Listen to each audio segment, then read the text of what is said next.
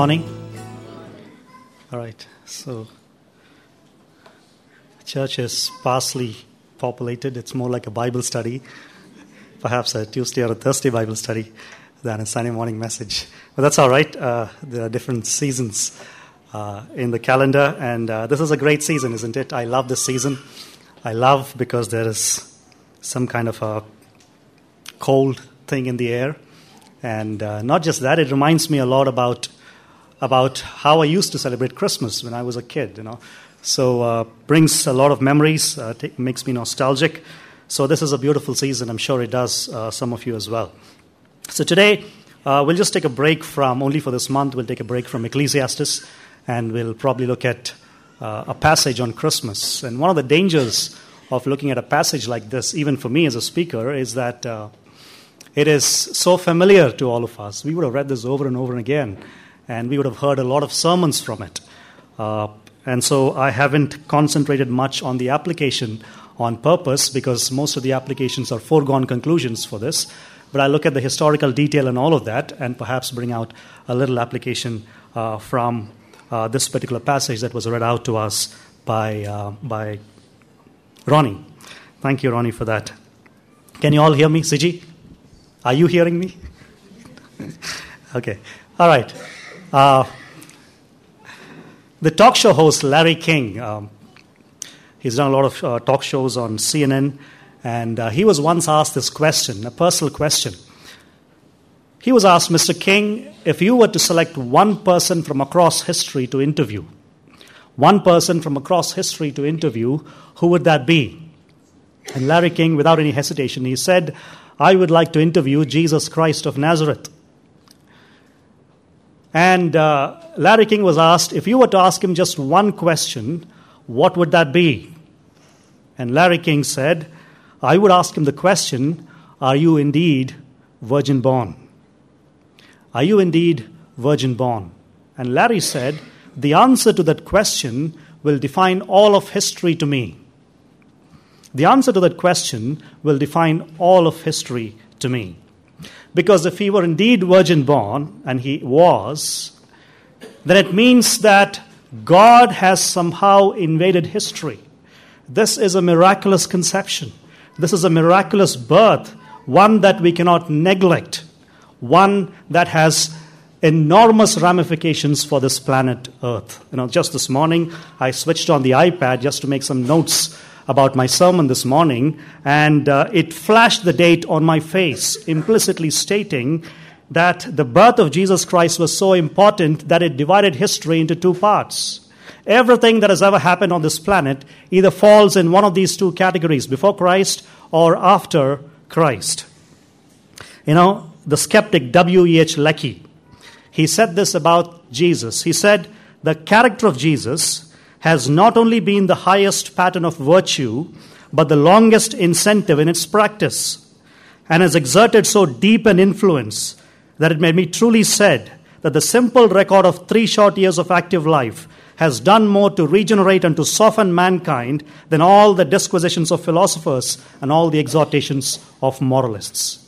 He says the character of Jesus was so beautiful, was so uh, appealing that the record of three short years of life has done more to regenerate mankind, has done more to produce uh, a change in mankind and transform mankind than all the disquisitions of philosophers and all the exhortations of moralists. Undeniably, Jesus lived an exemplary life, and he made extraordinary and audacious claims about himself. They're profound, and yet they are very, very reasonable because of who was making the claims. When we read some autobiographies, particularly of people who preceded us, we only get to know about their moral failures and their frailties, and they're not distinct from us. But this man, Jesus, was entirely distinct. He was just like one of us, and yet completely different from us. And so, as the world celebrates Christmas this week, there are some basic questions that we need to ask this morning to get a fresh look about who Jesus is and about what Christmas is as well. To get a fresh look about who Jesus is and about what Christmas is as well. So, some basic questions arise in our minds. Firstly, why was Jesus born? Which, incidentally, is the title of my message. Why was Jesus born? Or, given the fact that he was born sometime around December, and we'll get to that, if Jesus came to reveal God to us, then what do we learn about God from that first Christmas? If Jesus came to reveal God to us, if Jesus is God in flesh, then what does that reveal about God, or what does the first Christmas reveal about God? What do we learn about God from this first Christmas? Now, Matthew answers all these questions well. Like I said this morning, Matthew presents Jesus as a king of the Jews, as the long awaited Messiah of Israel. And Matthew begins by demonstrating the qualifications, particularly the earthly qualifications of Jesus of Nazareth. He starts with the genealogy of 42 generations. He begins with the verse This is the genealogy of Jesus Christ, the son of David, the son of Abraham. But chronologically, it is Abraham who comes first and David who comes next. But for theological reasons, he switches the order and he says, he, This is the genealogy of Jesus Christ, the son of David, the son of Abraham implicitly arousing in our minds that Jesus came as a fulfillment of the Davidic covenant, and in fulfilling the Davidic covenant, he also fulfills the Abrahamic covenant that was given. We don't, we don't have time to get into all of that, but Matthew begins by saying that right in the first sentence that Jesus is a fulfillment of the Davidic covenant, and in fulfilling the Davidic covenant, he is also fulfilling the Abrahamic covenant as well. Now, he divides the entire genealogy into 42 generations and he groups them into three sets of 14 each from Abraham to David, David to exile, and exile to Christ. And when you look at these 14 uh, sets of generations, three times given, you have a major covenant given in each of these 14 generations. From Abraham to David, you have the Abrahamic covenant that was given. From David to the exile, you have the Davidic covenant that was given. And from the exile to Christ, there was a new covenant that was given. And so we must understand that's a, that's a great insight that Matthew is giving us. And he is also implicitly giving us a reason why he grouped them into these 14 generations uh, of three groups. We also must remember here, as we look at it, that uh, in David, the family rose to power. At captivity, they lost the power, and in Christ Jesus, they're going to regain that power that has been lost. That's chapter 1 in the Gospel of Matthew. And then, towards the end of chapter 1, he gives a second proof of Jesus' right to the throne. He focuses on his heavenly origin, and he talks about the fact that his birth, although it happened in Bethlehem on this earth, he has a heavenly origin. His going forths have been from of old. And then he quotes Matthew, uh, sorry, uh, Isaiah 7, and he says, The virgin shall be with child and give birth to a son, and he shall be called Emmanuel, which means God with us. Now, this is not some kind of a God, some kind of a man who became God, or some kind of a man who tried to be God, or some kind of a demagogue, but this is God who really is with us. This is God in flesh. So here is Matthew's fulfillment formula. In every episode that he narrates about the life of Jesus, he quotes something or makes an allusion to some Old Testament prophecy or prediction and says, This happened so that what was written by such and such a prophet was fulfilled. Most of the times, the prophecies are not very direct, but he does make allusions to several Old Testament uh, prophecies. And he shows that Jesus Christ is a fulfillment of all of these prophecies. He is a fulfillment of all of these prophecies. In fact, if I were to sum up the whole book of Matthew in one word, I would use the word fulfillment. Jesus Christ is a fulfillment of the Old Testament. Jesus Christ is a fulfillment of the Davidic covenant. Jesus Christ is a fulfillment of the Abrahamic covenant. Jesus Christ is a true Israel. He fulfills Israel as well. And here in chapter 2, Matthew paints a little cameo about the childhood or uh, the, the infancy narratives about Jesus. And each of these four sections culminates in a passage or an allusion to the Old Testament. And today we're going to look at one passage that reveals to us three reasons why Jesus was born. Three reasons why Jesus was born. Matthew chapter 2, verses 1 through 12. Matthew chapter 2, verses 1 through 12. So in verses 1, 2, and 3, you'll see that Jesus was born to create a division among men. Jesus was born to create a division among men. Jesus Christ came into this world to create a divide in humanity based on how we respond to Him. He came into this world to create a divide in humanity based on our response to Him. You can never ha- have a neutral stance towards Jesus. You either believe His claims and are following Him, or you are rejecting Him. You can never be in a neutral stance towards Jesus. And Matthew presents this truth right from the beginning of his gospel, and he continues this theme, theme throughout the gospel. In the first portion of our text, he shows that there is this divide that Christ brings by talking about two things, and let's go one by one. Firstly, he says the Magi or the wise men saw his star and sought to worship Jesus. Look at verses 1 and 2. Now, after Jesus was born in Bethlehem of Judea, in the days of Herod the king, behold, wise men from the east came to Jerusalem, saying, Where is he who has been born king of the Jews? For we saw his star and it, uh, when it rose and have come to worship him. Now, the passage begins with the sentence Now, after Jesus was born in Bethlehem of Judea in the days of Herod the king. When was Jesus born? When you look at the time, uh, time markers that are given in the Gospels, for example, he was born before the death of Herod the Great. Herod died in the spring of 4 BC. You also see the Gospel of Luke, chapter 3, where uh, Luke says that he was born uh, in the 15th year of the reign of Tiberius Caesar. Caesar, when, the, when Pontius Pilate was, uh, Pilate was the governor of Judea, and all those time markers that are given by the Gospel writers, we can be pretty much sure, based on historical evidence as well, that he was born sometime around December 4 BC, or I'm sorry, December 5 BC, or January 4 BC, because Herod died in the spring of 4 BC.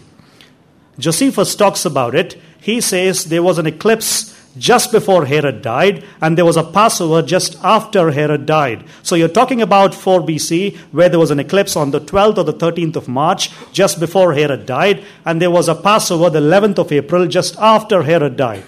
But Jesus was born before Herod died, so he must have been born sometime December 5 BC or January 4 BC. So when we celebrate Christmas on December 25th, it's not very far from when he was when he actually might have been born. So this is the sequence of events that would have happened. Jesus was born in Bethlehem in about 5 BC or at the end of 5 BC or the beginning of 4 BC and almost immediately magi or wise men from the east they showed up. And some people talk about them as having come a year after Jesus was born. No, no, that doesn't have any historical uh, historical evidence to it, but they, I think, came immediately after Jesus was born. And almost immediately as they show up, uh, they were tricked by Herod, and Herod sends them uh, and says, Go and worship him and tell me where he is born, so I also might go and worship him. Uh, and then uh, they, they were warned uh, in a dream not to go back the same route to Herod, and then they take a different route and they go back to their own country. So Jesus was born in December 5 BC or January 4 BC. Now, the verse also tells us that wise men from the east came to Jerusalem. Wise men or magi from the east came to Jerusalem. Who were these wise men? We should say right at the outset that these men were not kings, as some tradition holds them to be, and their names are not recorded for us. Some people give three names for the kings. First of all, we can't be sure they were three people, uh, much less three names. And so that is not well grounded in history. I have not read any New Testament historian talk about the names of these three people. But these were people, or these were men who were a priestly caste of, uh, from Mesopotamia or somewhere in the east, somewhere perhaps from Babylon. We are not told where they are from. They are famous for their learning. They are famous for their wisdom as well. They are very interested in subjects like astronomy and astrology. And when they observe the movement of stars, they make note of any strange movement that might be happening, any strange planetary movements, any strange movements in the stars. And when there is a strange movement in the stars, they would take that to be some kind of an omen. Now, they are seeing something that could not be identified, that had no precedent at all. They are seeing a star. Now, how did they come to Jerusalem? Yes, they have seen a star. This is a strange star. This is one of a kind. It has never happened before in history. But why did they come to Jerusalem seeing the star? Now, if you remember, the straight answer to this question, like uh, most answers that we don't have answer for, is that I don't know. But we just can speculate about what might have caused them to come to Jerusalem. Now, these were wise men who were diligent to discover signs and cosmic movements. And I'm pretty sure that they had a recourse to the holy books of Israel, particularly to the Old Testament, because Babylon still remained a center for Jewish studies. You also talk about something called the Babylonian Talmud. You've heard of it, right?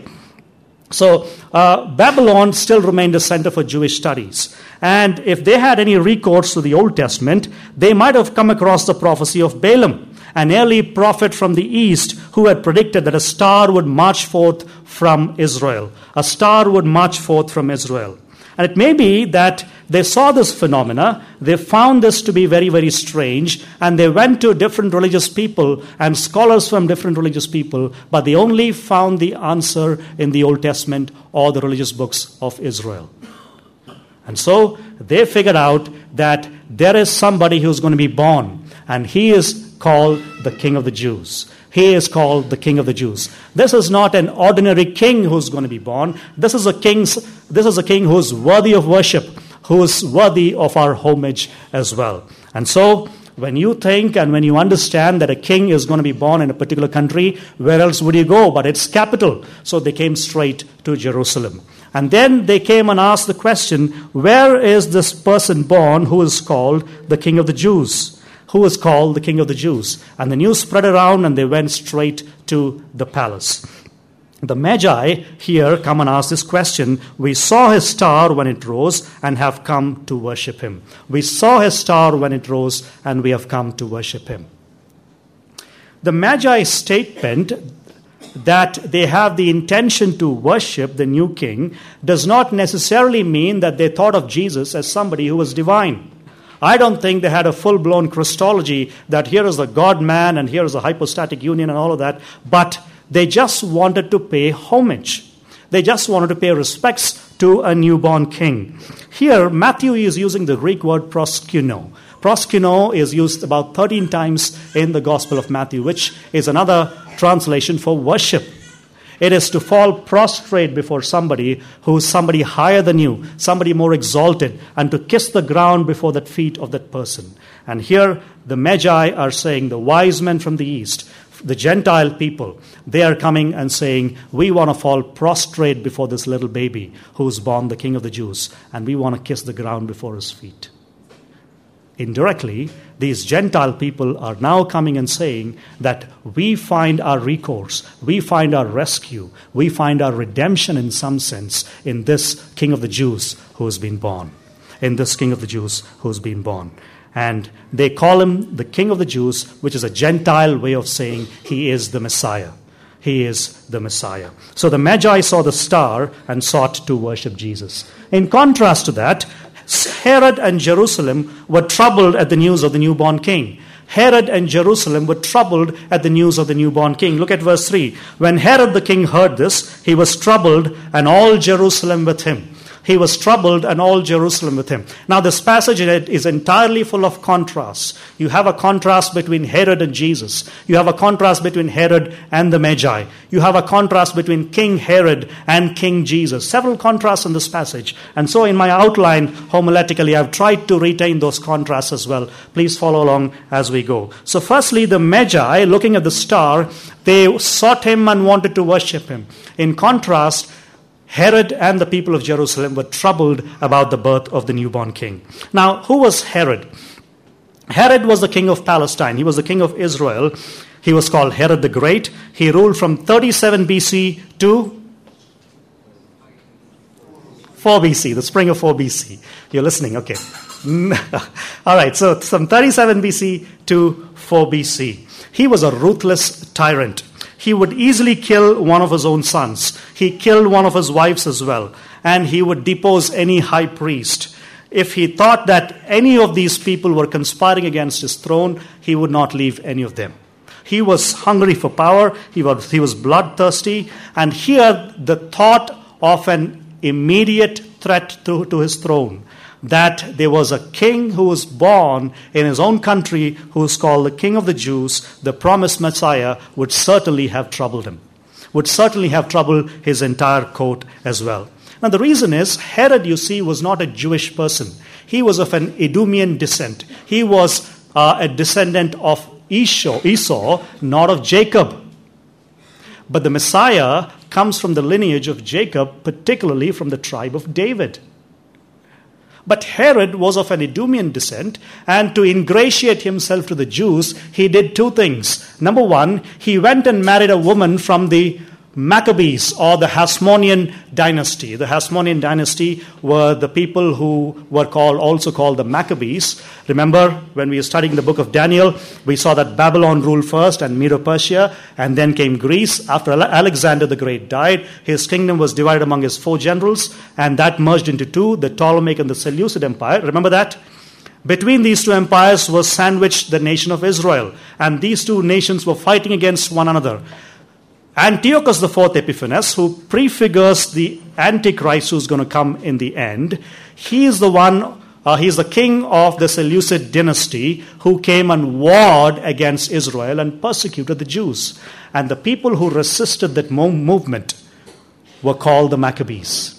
And they brought freedom to this nation of Israel from the Greeks, and they ruled for about 100 years.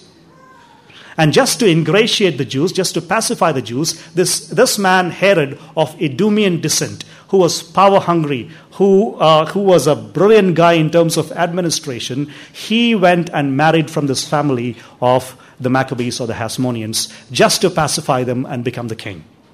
Secondly, he also did something to pacify the Jews. Can you guess that? He built the temple. He didn't build the temple, he was refurbishing or uh, renovating the temple. The temple was built by Zerubbabel. Uh, it was finished in about 515 BC, and he started renovating it. And in fact, it came to be known in history as Herod's temple. So the Jews were kind of impressed by this, but the Jews also saw him as a usurper, and, the, and Herod did not like it. And uh, you see here that when he understands that here is somebody who's born the king of the Jews, it is an immediate threat to his throne, and he immediately sees that there is some trouble, and Herod is troubled, and all Jerusalem with him. Now, I sometimes begin to wonder, in fact, I was wondering yesterday as I was looking at the passage, why was Jerusalem troubled with him as well? Herod was troubled, you can see that, but why was Jerusalem troubled with him? Jerusalem was troubled with him because every time there was a threat to the throne of Herod, he just showed his cruelty on the people and citizens of Jerusalem. And now there's one more threat to the throne. Here is born the king of the Jews. Jerusalem was disturbed, wondering what might Herod do to the citizens of Jerusalem. So Herod was troubled and Jerusalem was troubled. Herod and Jerusalem were troubled at the news of the newborn king. The contrast that Matthew is setting up here, right at the beginning of chapter 2, is very, very clear.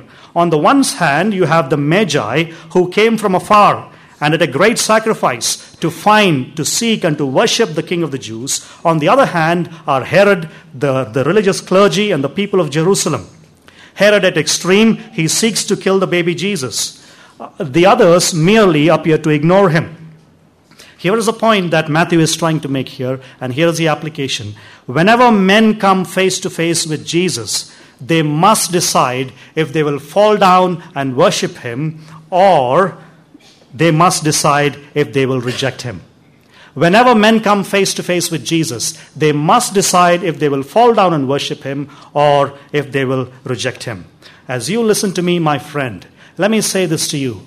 You may have been born in a Christian family, and you may be thinking that I'm just maintaining a neutral stance towards Jesus. The Bible says, and Matthew says in particular, it's just not possible.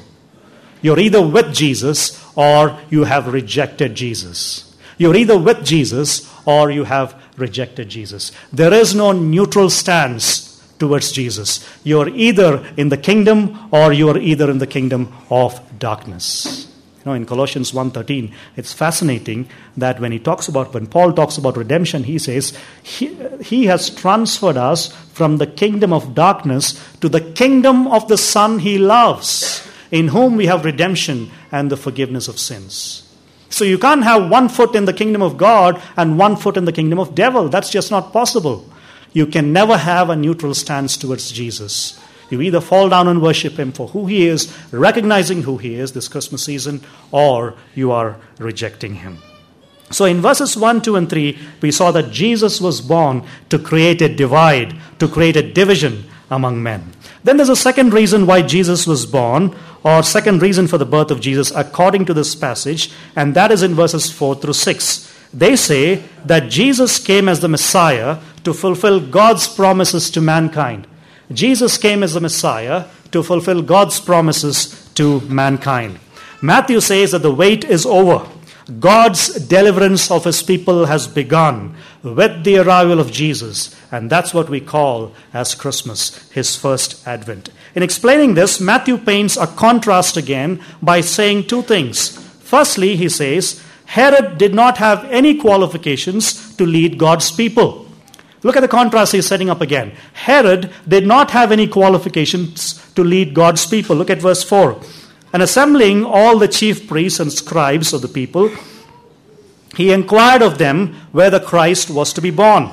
Herod assembled all of Israel's leaders to investigate the Magi's announcement further. And so the chief priests were mainly from the Sadducees. By the way, uh, around the intertestamental period, as we call it, between Malachi and Matthew, the time of about 430 years, uh, uh, during that period, there arose several sects within Judaism. And they had different theological orientations. One sect was called Pharisees, the other one was called Sadducees. You know, the Sadducees did not believe in the resurrection, bodily resurrection. And that's why some theologians there they are, say that they are sad, you see. So, uh, so there were the Pharisees, there were the Sadducees, then there were the Essenes as well. There were the Zealots. And all these people had different theological orientations. The Pharisees were people who were the lawyers who interpreted the law. And the Sadducees were people who, uh, who used to fill the office of the chief priest and the high priest. And so these two groups never got along with each other. But here, Herod brought these two people and they, he inquired of them, is what Matthew is saying. Probably he inquired of them separately as to where the Messiah would be born.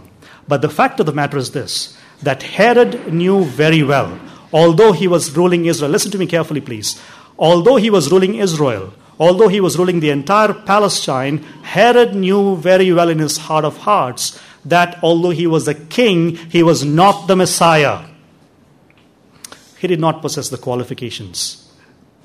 He was a ruthless tyrant, and not just that, he was not a Jew at all. But what is the difference between being a king and being the Messiah? Now, listen very carefully, please. The, the word, there is a Hebrew word called mashak. It has a guttural sound. It is difficult to make. I, I can't make that, but let me, let me just say it as mashak. So the word mashak means just to take oil with your hand and uh, rub it or smear it on your forehead. And that can be translated into English as anoint. So in the Old Testament, who were the classes of people who were uh, anointed? Kings were anointed, and therefore Saul was anointed, David was anointed, and who else was anointed in the Old Testament? Priests were anointed. So kings were anointed and priests were anointed. And anybody who was called, uh, who was anointed, was an anointed one, an anointed one, or small m, Messiah because Messiah was an anointed one. So from the word Mashak comes the word Mashiach, which means the anointed one or an anointed one. So kings were called Mashiachs, and priests were also called Mashiachs in the Old Testament, but particularly kings were called, who came from the Davidic line, were called Messiahs. Because they would protect the borders of Israel. They would at any cost try to make peace, and they would try to bring peace throughout Israel and have uh, borders in peace as well. When you come to the New Testament, The Greek word for the word Mashiach is the word Christos, which is translated into English as Christ. So when you say Jesus Christ, uh, Christ is not his last name, although sometimes it's used that way. There's nothing wrong with that. But it means Jesus, the anointed one, or Jesus, the Messiah, the Messiah. He is the anointed one. He is the rightful heir to the throne of David. And that's why Matthew gives the entire genealogy to prove that he is the only one who is the rightful heir to the throne. Herod was not the one, and he knew it very well. Herod was not the Messiah who would lead God's people. Secondly, in contrast, Jesus fulfilled Jesus fulfilled prophecy and was qualified to be the ruler of God's people. He fulfilled prophecy, he was qualified to be the ruler of God's people. Look at verses 5 and 6. They told him, in Bethlehem of Judea, uh, the reason why they specify Bethlehem of Judea is because there's another Bethlehem in, uh, in Israel. It was in Zebulun, so there's Bethlehem of Zebulun in contrast to the Bethlehem of Judea. So they say in Bethlehem of Judea, for it is written by the prophet, And you, O Bethlehem, in the land of Judah, are by no means least among the rulers of Judah. For from you shall come a ruler who will shepherd my people Israel. The scribes and the teachers of the law, they knew exactly where the Messiah was going to be born. For they knew the scriptures very well. And I wouldn't be surprised if they had most of Old Testament memorized as well. And when this question was asked by Herod as to where the Messiah would be born, the Messiah would be born, they immediately said he would be born in Bethlehem of Judea, as was foretold by prophet, by the prophet Micah. And this quotation comes from Micah chapter 2, where Micah the prophet prophesied that there would be a ruler who will come out of Bethlehem. A ruler who would come out of Bethlehem, who would be the shepherd of Israel, who will lead Israel, who will be the shepherd of Israel. Now, here, who is the shepherd of Israel? It is Yahweh, the Lord God of Israel. And here it is a clear affirmation of the divinity of Christ or the, or the deity of Christ, saying, The shepherd of Israel here now is God in flesh. Jesus is now being given the name the shepherd of Israel. This man is God in, fe- in flesh. Now, whenever there is a quotation from the Old Testament in the New Testament, listen carefully. Are, the Old Testament, uh, New Testament writers are not simply proof texting to advance their argument. They are bringing, bringing in the entire context to show that the entire context holds good here where they're quoting the particular passage. So when you go back to Micah chapter 5 and read particularly from chapter 4, verse 6 through chapter 5, verse 5, you will see that the passage is concerned with the announcement of Babylonian captivity there's the announcement that Micah is making that Babylonian captivity is coming soon, and death and destruction will accompany the invasion of the land. But the prophecy quickly advances to tell how God would later deliver Israel after the captivity uh, from the oppressing nations. And he would one day bring from this least expected place of Bethlehem a ruler a ruler who would be the shepherd of God's people. A ruler who would be the shepherd of God's people. In the time of Herod the Great, when Herod was ruling, Babylonian captivity was history. It was already done. But then the fact of the matter is, after Babylon came Medo Persia. After Medo Persia came Greece. After that came Rome, and now they were under the bondage of the Roman Empire. And so the Bible prophesied about this Messiah who would champion the cause of people, who would dethrone the foreign oppressing empires. And I suspect that Herod would have soon realized, looking at this, that his day was the right setting of this prophecy to be fulfilled. But we know very well, and Herod himself knew very well, that he was not the one who would fulfill prophecy. He was not a righteous man, he was not even a Jew. Now, if you look at uh, Micah chapter 5, verse 2 very closely, the prophecy also tells us towards the end of it about this particular ruler. It says, whose origins are from of old, from ancient times. When you put together other prophecies that were given about the Messiah, it becomes very clear that it reveals that the Messiah was not somebody who had his beginning in Bethlehem, but this Messiah was pre existent. His going, goings forth have been from of old. He didn't have a beginning in Bethlehem, although in some sense in time he did, but his goings forth have been from of old, from, of, from ancient of days. Uh, his contemporary Isaiah in chapter 9, verse 6, uh, gives the title, we just heard that this morning, Everlasting Father. And his name will be called Wonderful Counselor, Mighty God, Everlasting Father. And in Daniel chapter 7, if you remember, we saw one like the Son of Man, one like the Son of Man who was given all dominion, glory, and power and majesty. So we, when we look at all of these things, the answer the scribes gives, give to Herod is that uh, Jesus is the promised Messiah who will be born in Bethlehem and whose goings forth have been from of old, from ancient of days. And this is why Matthew is seeing it fit that Gentiles these magi from the east should come and worship him. Should come and worship him. Now, when you look at the Old Testament, let me just push the argument a little further because here Matthew is not directly quoting from Micah, he is also alluding to other prophecies. When you look at some of the Old Testament prophecies, we are here concerned as to why Magi from the east came and gave gifts to this one who was born the King of the Jews. In other words, the question that we need to ask is what is the significance of the whole event?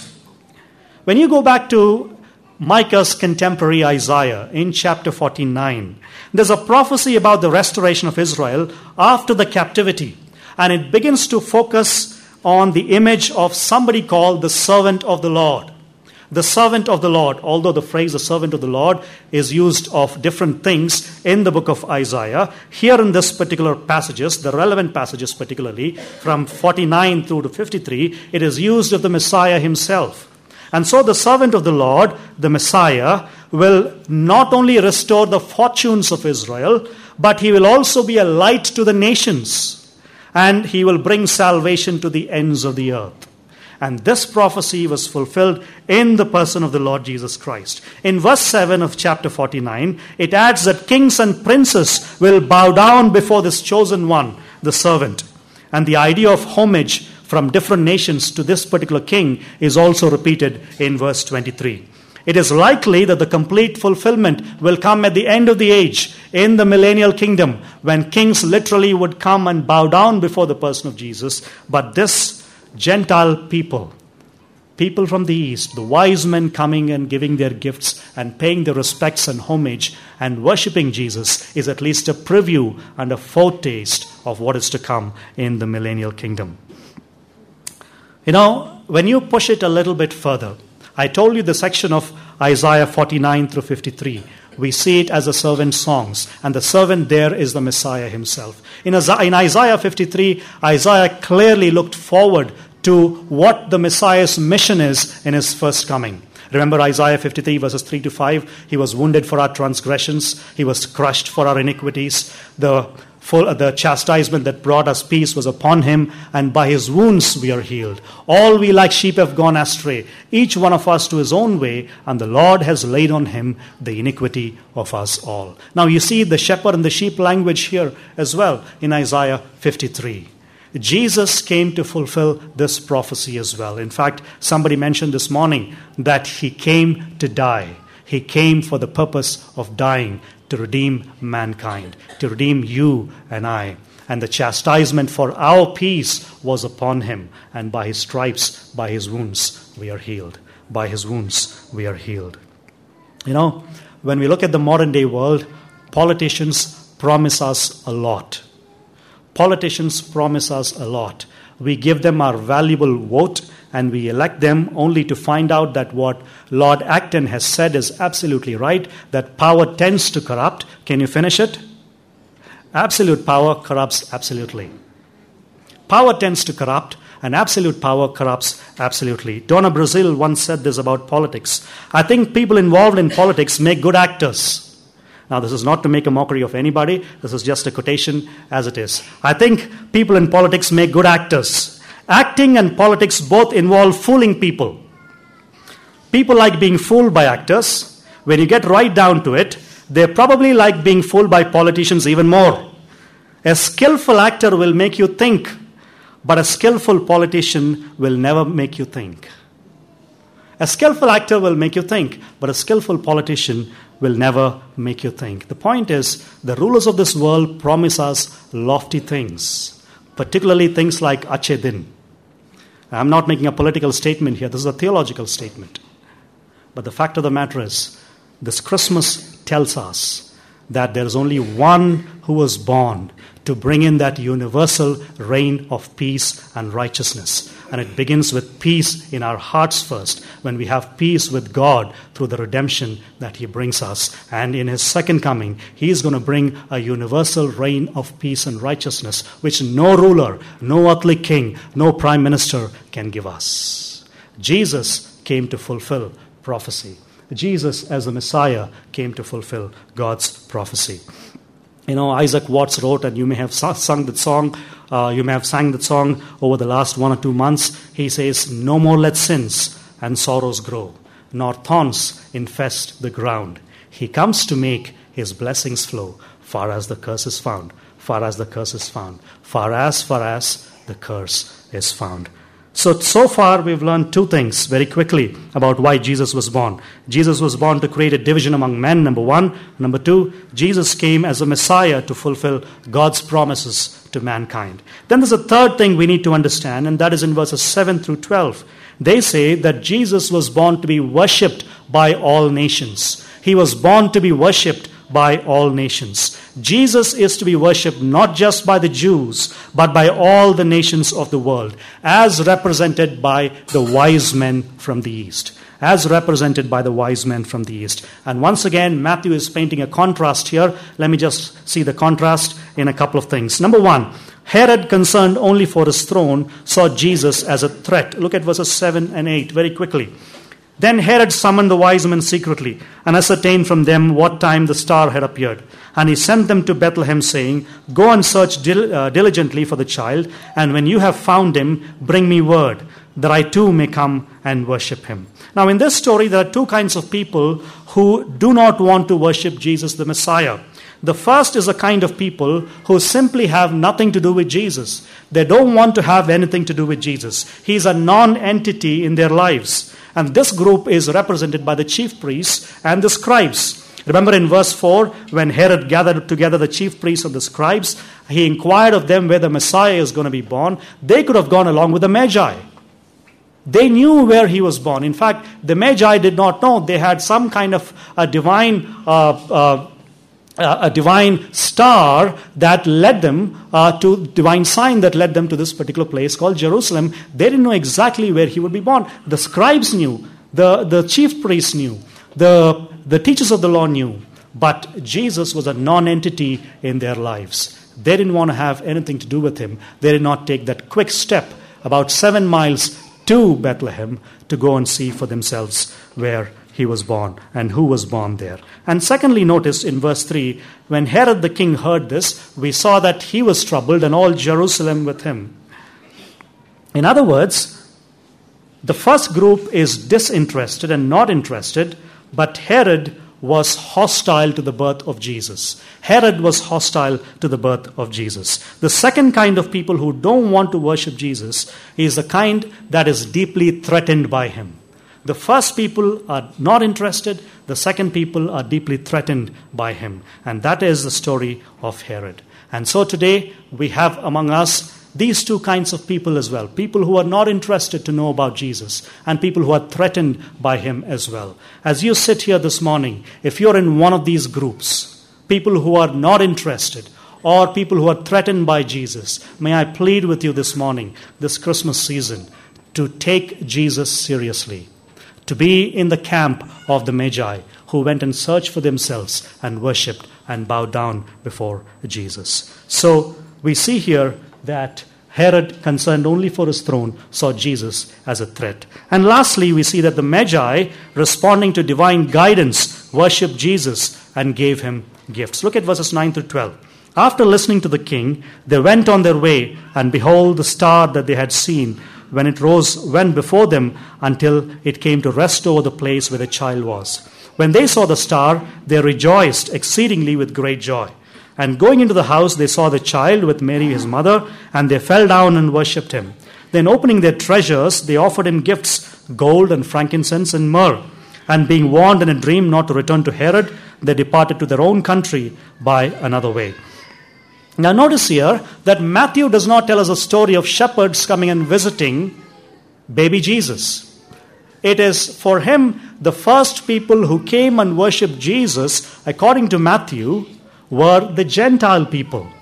Now, right at the beginning of the gospel, he's opening up the possibility that the gospel is going to go to the Gentiles. And Jesus is not the, just the Messiah of the Jews, but he's a savior of all the nations. And all the nations would be included in his kingdom. Later on in Matthew, uh, towards the end of it, uh, he is going to say that all authority in heaven and earth has been given to me. And therefore, go and make disciples of all nations, baptizing them in the name of the Father, the Son, and the Holy Spirit.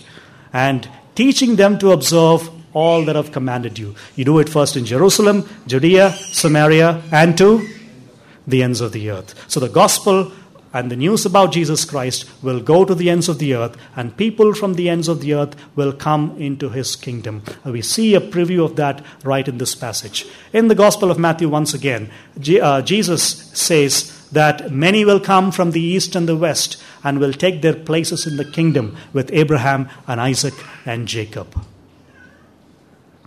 You have people coming from all over the world into his kingdom, and you see a preview of that here. But there are four things that Magi did as part of their worship very quickly. First, the Magi ascribed authority to Christ by calling him King of the Jews. In verse 2, they came and said, Where is he who was born the King of the Jews? Secondly, the Magi ascribed dignity to him by falling down before him in verse 11. When they came into the house, they fell down, is what the verse says. Falling to the ground, like I said, is something that you do to somebody who is much higher than you are. And they saw an infant, they saw a baby here, and yet they fell down and worshipped him. They fell down before him. And I had this thought. I was carrying my little baby and pacing the floor uh, in, in my home. When I was thinking about this passage, I, I got a thought that it is this little a baby that these magi came and worshipped. It is this small an infant that this uh, these magi came and worshipped. What an insight, or what obedience to God's guidance. Thirdly, there's a joy in these ascriptions of authority and dignity as well. It says, when they saw the star, they rejoiced with great joy. They rejoiced with great joy. And lastly, they say that they gave special gifts to Jesus. They gave three gifts they gave uh, gold, frankincense, and myrrh. There's no symbolism here. A lot of people try to bring symbolism. The text does not warrant such a thing, but these are costly, expensive gifts that could be given to a king. And they certainly would have been welcome by Joseph and Mary, who were poor.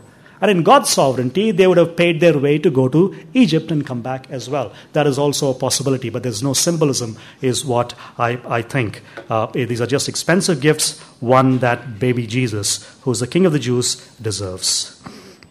And so, may this Christmas, may uh, the truth of God, of this text in particular, waken us for a desire of Christ himself. And finally, the text says, being warned in a dream not to return to Herod, they departed to their own country by another means. They departed to their own country by another means. So the point is, the Magi, responding to divine guidance, worshiped Jesus and gave him gifts. So, what's the point of this morning's sermon? The whole passage basically says that Jesus was born to create a division among men, to fulfill God's promises, and bring salvation to all nations. The rulers were hostile, the Jewish religious leaders were indifferent, but Gentiles welcomed him and Gentiles worshipped him. Thank you for your patience, and may the Lord bless you this Christmas season. Let's pray.